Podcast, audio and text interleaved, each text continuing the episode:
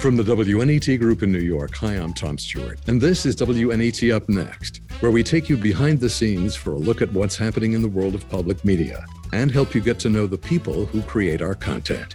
Our guest today is Denise DiIanni from Boston's GBH, the senior executive in charge of Mysteries of Mental Illness, a multi platform project which sets out to explore the story of mental illness in science and society. What is abnormal? What's normal behavior? What's illness? It turns out that in psychiatry, the boundary is very fluid. Societies decide the lines of deviance. I didn't think mental illness was something that happened to normal people. Over 130 firefighter paramedics died by suicide last year. So you see things that are hard to forget. We would call it trauma, we would call it PTSD. Denise, welcome to WNET Up Next. Thank you. I'm thrilled to be here. And this is one of my most favorite projects to talk about. So I appreciate having this opportunity. Now, of course, the subject of mental illness is certainly one of the most important and least understood areas in all of our lives. And I think, particularly in this past year, as we've been confronting the pandemic and the fight for social justice, Mysteries of Mental Illness, fascinating and timely project. How did it all get started? Well, like so many of these very in depth PBS documentary series, it's been a while since we had the original idea and went through the process of actually launching the production about a year ago or so. This series was inspired by a number of works, and one in particular called Shrinks The Untold Story of Psychiatry by Jeffrey Lieberman. And that is a book that really looked at psychiatry through the lens of history. So we learned about that book and we consulted with Jeffrey, and then our producers, Pangloss Films, began an intensive, almost two year process of delving into this from a research point of view. It also takes some time once you understand what the series is about to do all the fundraising. So we were all really good to go with this project about 18 months ago. And then guess what happened? Mm. The global yes. pandemic. So, as you point out, Tom, we felt Mysteries of Mental Illness was a tremendously important series and content area to delve into. And then when the pandemic happened, and then when structural racism became so forefront for all of us in this country, so much of what we're reporting on really shifted a bit that that was both important it made the series all the more relevant but also challenging. Challenging from a content point of view because we don't want to do a series that doesn't address how these two dual crises are having an impact on mental health but also because creating a documentary series in the midst of a pandemic is fairly challenging. Yes i need to know more about that too let me ask you first, though, what do you feel is the overarching goal of the series? There is a central goal, which is to fight stigma. So we mm-hmm. believe mm-hmm. that knowledge is power. We believe the role of journalism and documentary filmmaking is to shed light on critical issues in people's lives and our viewers and users' lives. So there are many goals in the series. Understand mental illness better in terms of being a ubiquitous, pervasive reality that, depending on who you talk to, one out of two people will face at some point in their life. But also with that understanding to lead to a diminishing of the stigma around mental illness. You know, we say a lot we talk about our content research into mental illness and mental health that if you are diagnosed with heart disease or diabetes, while that's unfortunate, you don't typically feel a sense of shame or that much a sense of responsibility. But should one be diagnosed with schizophrenia or OCD or intractable depression, often that comes with a sense of shame and stigma. This stuff is held yeah. in, and people try to hide what's going that's on. exactly right. And I think the other thing about mental illness that's so important to talk about and again to shed light on is I would say we probably could name a dozen friends and family members who have suffered or are struggling with mental illness. And yet it isn't usually brought up and it's often not discussed. And what we're trying to do is to say this is an illness like any other, and there are treatments and modalities that can address it and sometimes even cure it. But we first have to give people the permission and the support to acknowledge it in their own lives or in their lives of their friends and families. So let's talk a little bit about the broadcast series itself. I know that it's a four hour documentary presented over two consecutive nights on PBS, June 22nd and 23rd. And I was hoping you could share with us a little about each of the four episodes. So, the approach the entire four hours is to use the lens of the history of science to look at how attitudes are evolving. And the filmmakers do go back, you know, all the way 2,000 years to start the story in ancient Greece when people are trying to understand why there are things such as hallucinations or behaviors that seem mysterious or a little off kilter. But we also look at contemporary stories of individuals who are on the front lines of mental health and mental illness and being very authentic and quite revealing about their own journey. Hour one is called Evil or Illness, introduces our viewers and users to characters who might have been seen as a witch three or four hundred years ago. And now, one young woman in particular, Cecilia, is seen as someone who has schizophrenia, but she has delusions and hallucinations. And she herself discussed as a actually quite successful young woman who's managing her schizophrenia. She talks about that she would have been perhaps seen as a witch 300 years ago had she been born at a different time. We have another young woman in that episode, Ginny, who has OCD, obsessive compulsive disorder, and is an Olympic trained athlete who's incredibly successful but manages a significant disease load and is very active and trying different treatments and therapeutic interventions to make sure she manages her disease rather than her disease managing her. I dedicated everything to boxing. I won the Olympic trials for 2021 Olympics. And now I'm in the top three in the world. So getting the gold is definitely doable.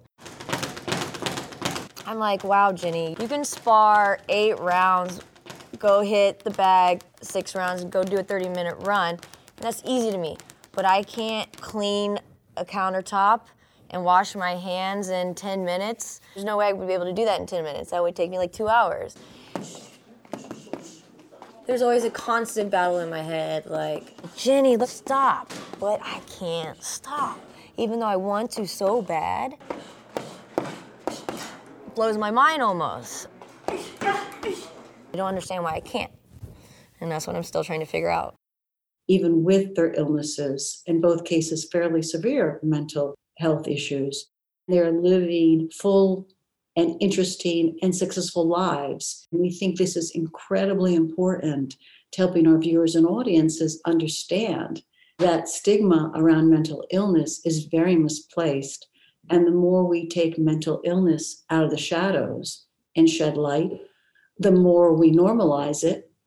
And the more people then feel empowered, if you will, to seek the treatments or the therapeutic interventions that are going to give them fullest access to their own successful lives. This leads right to the title of the, the second hour, which is Who's Normal? What a question. We love the title, and we've gone through a number of different titles. There's What's Normal, and Are You Normal, and Who's Normal. And what the title is meant to capture is the idea that for the longest part of recorded history, there are sick people Mhm. and healthy people. And that isn't really true from a mental health perspective. We are all on the spectrum somewhere. But you know, we're really talking an hour or two about the end of the binary.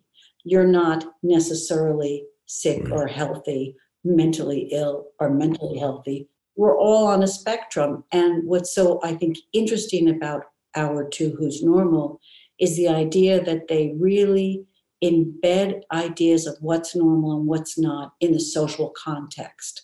And one of the characters you meet, a woman named Maya, who was a cisgendered man at birth and who transitioned in her later years as a middle aged person. She transitioned. And the idea that she was seen as sick, and now, of course, as we become more sophisticated about gender issues and body dysmorphia, we understand that she's just on a spectrum of human behavior and human identity. The other story that's relevant and related to my story is the idea that up until fairly recently, homosexuality was seen as a mental health issue. Now, of course, we understand that it is not a mental health issue. Homosexuality is not a mental illness, but it was seen as such through middle of the last century. There were therapies to try to get rid of homosexuality. It was considered by practitioners up until the 60s as a mental illness that needed to be confronted.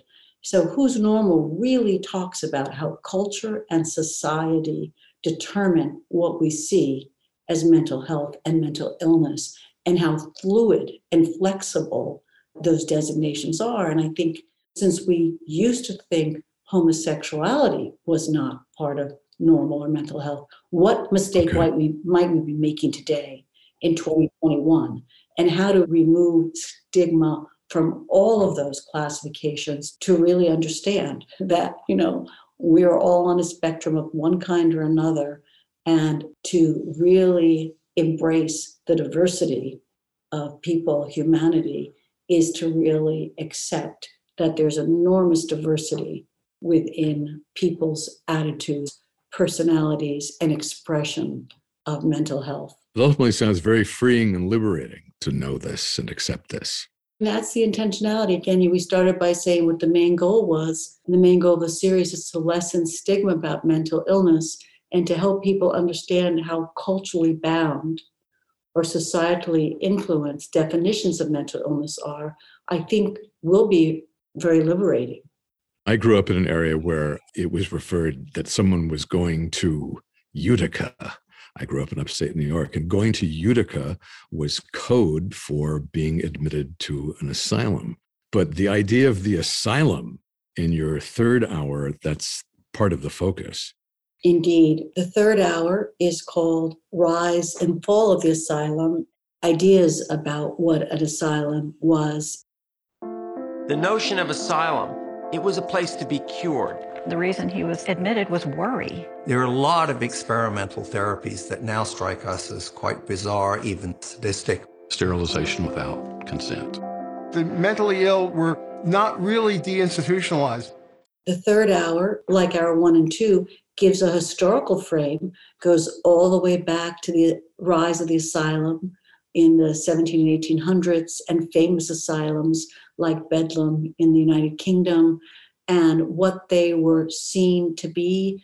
They had started with very much of a pro patient health idea to go to the sanitarium or the asylum to be well treated, but very quickly that that approach deteriorated and they became for many years holding places places where people were not given true therapeutic interventions where they were housed sometimes housed for their entire lives and too often experimented on in terms of what modalities what treatments could actually have an impact on their perceived or real mental illness the most famous example of that of course is the very, very famous scene from the movie One Flew Over the Cuckoo's Nest. Mm-hmm. That character who gets electric shock treatment, then ultimately lobotomy, and it was seen as a very punitive, controlling bad behavior.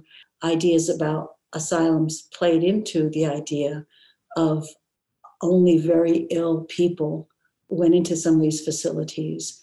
And for a series of reasons, a lot of things that were going on, in the United States, asylums became much less common. There was mm-hmm. a huge movement to deinstitutionalize people who had been patients within mental health asylums. And that was in large part because the practitioners and the professionals of the day felt that there were enough treatments that could, if you will, if not cure some of these mental illnesses, at least manage mental illnesses more effectively. In the 50s, 60s, and 70s, people were increasingly deinstitutionalized. And what happened then, and this is the contemporary story in hour three, is today in the United States, Cook County Jail in Chicago is the biggest facility for housing people who have a mental health diagnosis. And we have, unfortunately, left our prisons and our jails to be the last stop for many people who do have a mental health diagnosis because there aren't a lot of other treatment options. This is not where law enforcement can meet the need of mental health. I think because there are so many factors that limit who gets access to treatments and what kind of treatments are available. For some people, and we have a character within hour three, a fellow named Jeremiah who's been institutionalized or jailed 19 times. For someone like Jeremiah, he gets better access to health care, mental health care, when he's in prison than if not. Oh, interesting. And that has to do with unequal access to health insurance in America. It has to do to some of the stigma we talked about. It has to do to some of the inconsistency in treatment options. So it's actually a very poignant and I would say tragic story to see how our prisons and jails have become our de facto treatment centers for too many people. Well, let's turn to the fourth episode, which is called The New Frontiers. Yeah. And hopefully, this will have some more positive ideas for dealing with mental illness.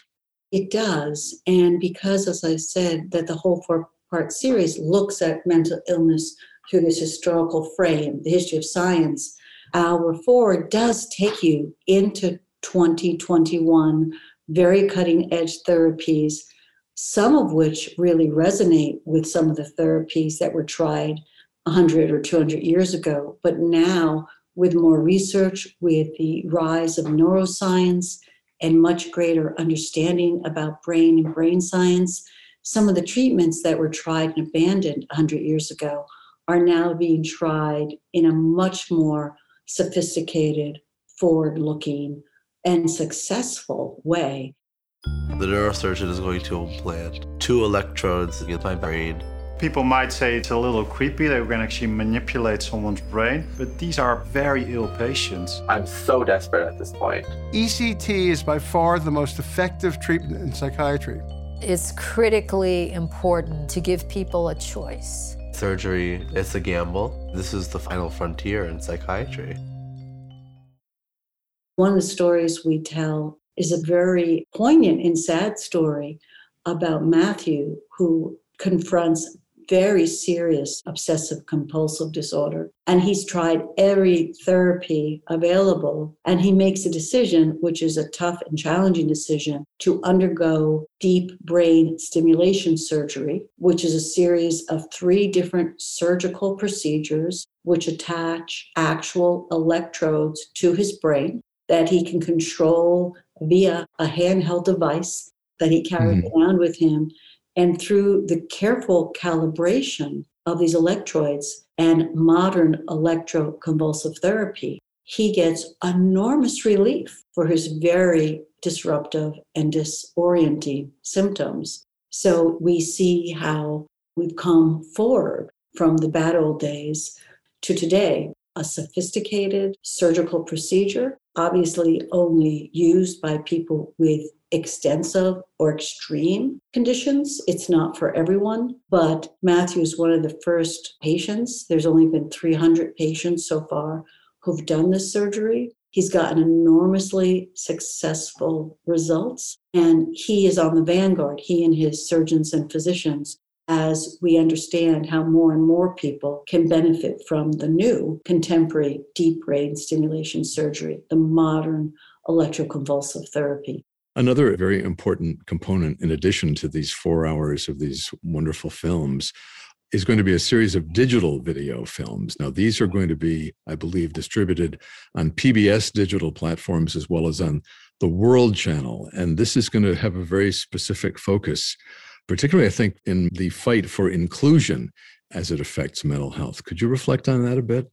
Yes, you're exactly right. And you mentioned earlier the double crises of the pandemic and the forefronting of structural racism when we were able to raise money to do a digital series, a 20 part digital series, I reached out to my colleague, Chris Hastings, who's the executive director of the World Channel. So, Chris Hastings commissioned a New York based production company, Rada Films, to make this 20 part series. And together they came up with a really important framing for the digital short series, mm-hmm. which is has carries the same name as the broadcast series Mysteries of Mental Illness, but with a really important subtitle Decolonizing Mental Health. And that series focuses on the real barriers to access to treatment, the discrepancy, and how different communities are able to secure and get really good services and treatment, how differently different cultures and different communities see and define mental health, the role of stigma, the role of church, the role of community, and frankly, the role of racism mm-hmm. and making it challenging for some individuals to seek or to feel comfortable with some services. And the other kind of brilliant thing about decolonizing mental health is that it profiles both patients but also practitioners who are taking new avenues to reach communities of interest and concern and to offer culturally specific and culturally sensitive services and treatments. So it's, I think, a very, very important companion to the broadcast series. And to your question, you know, it is going to be carried on the World Channel, the YouTube channel, and the website and PBS. So we're really excited about the work that Chris Hastings and Rada Films are doing. We don't take on any broadcast project any longer if it doesn't have with it social, digital, virtual events. And in the case of Mysteries of Mental Illness, we also have an educational component. So once the series and the digital series are completed and presented, then the educators at PBS Learning Media will begin to comb those materials to create curriculum specific educational assets to try to bring some of these important stories and messages to middle and high school audiences. Does the series make any discoveries that were particularly surprising to you? Did you have any misconceptions of your own about mental illness that somehow were cleared up by what you learned? I will say what is surprising and really positive to me is the work that's being done in the New Frontier mm-hmm. show on psychedelics and the whole idea that psychedelics were being used very effectively in the 50s and 60s as treatments for some severe or significant mental illnesses. And because of this goes back to society and culture, because psychedelics then became so closely associated with the counterculture and the anti-war movement, you know, and the hippies, that there was a real freeze out and a lot of really important scientific investigation mm-hmm. into psychedelics stopped. And that was a political mm-hmm. rather than a scientific decision that that happened. So it's been exciting and to me new was the idea that the psychedelic research has continued, that we do profile a woman who is using MDMA assisted therapy. And for those who don't know, I didn't know that MDMA is also called ecstasy or uh-huh. Molly, you know, the, the party drug. And now it is extremely effectively being used to treat post traumatic stress disorder or PTSD. And while at this very moment it is an illegal substance, the FDA is about to approve it for these kinds of assisted therapies. So, to your question, Tom, sure. that was really surprising to me. I hadn't realized the politics in the 60s that stopped that important research. I hadn't realized that research was still going on. And I was surprised at how effective some of these small studies and experiments are. And I think we look forward to a day just around the corner where there are a whole new set of treatment modalities for people with intractable mental illnesses or mental challenges. And that's very, very exciting. Absolutely. What actually led you into this world of public media? I was a youngster and I was blown away by the science journalism that Nova in the early days did. And I decided I wanted to work at Nova. So I set my sights on Nova. I was fortunate enough to get an entry level job many years ago and worked at Nova for a long time and really, really loved the quality of the science journalism. Was proud to be working with them as a broadcast journalist and documentary maker and learned from some of the best in the business about documentary making. And from there, I just have hopped around to a number of different departments within GBH, both local and national. And in the last few years, I've been running our R&D unit, which's role is to develop limited series and specials that fall outside of the terrific work that our colleagues do in the so called Five Icon series. So we take on content that doesn't belong in Frontline or Nova American Experience. We look for content that's important to our audiences and important to PBS, given their genre and content focuses. And we do work that doesn't belong elsewhere within GBH. Mm-hmm. So, Denise, let me ask you what do you feel is the most satisfying aspect of your work? I feel incredibly lucky every day to get to go to work and work with collaborative and creative teams. And I used to make my own films as a writer, producer, and director, and that was very satisfying as well. But even in those days, I understood that, like so many creative pursuits, it's inherently collaborative. And while we have some very well known auteurs, no one makes these films on their own. To get a good film means you have good relationships, good rapport, that you uh, embrace many, many, many different expertise and specialists who bring their best to the game and working with creative people. And particularly increasingly working with younger makers and diverse makers that's incredibly satisfying to me. And i feel really lucky to be surrounded by such talented and terrific makers when a young person comes to you with ideas about getting involved in filmmaking and production, what what kind of advice do you offer them? Hmm. One question that people always come to me with is Do I need to get a master's or an advanced degree in filmmaking? And what I say to that is if you want to work in scripted Hollywood films, probably because that's where you do a lot of networking. Go to the West Coast, get a degree in network. If you want to make documentaries, do the work get an entry level job, intern, get a taste for it, make your own work. One of the really exciting things of our business today, you know, when I started, in order to make an independent short or documentary, you'd have to borrow incredibly expensive equipment. It was very cumbersome. It was expensive. It was hard to use. Now, basically, with an iPhone, you can go out and make a documentary, a digital short, and you can see if you really, really like the work. So I say, intern, volunteer, get an entry level job with a talented team, and or make your own work and see if it sticks. That's great advice. Denise, where can our listeners go to learn more about what we've been talking about today? Understand that on the PBS website, there will be a special Mysteries of Mental Illness area. Is that correct? Yes, that's correct. And within that website, Tom, there's going to be a resource section and the resource section will have short bios on the experts who appear in the film. It will have links to some of their writing. It will have information about organizations that provide mental health care. So I think that is the best place to go if you will one stop shopping. Denise, thank you so much for being with us today and congratulations on putting this project together and making such a great contribution to our understanding of mental illness. It's a pleasure to chat with you. I feel very, very privileged to have worked on this project.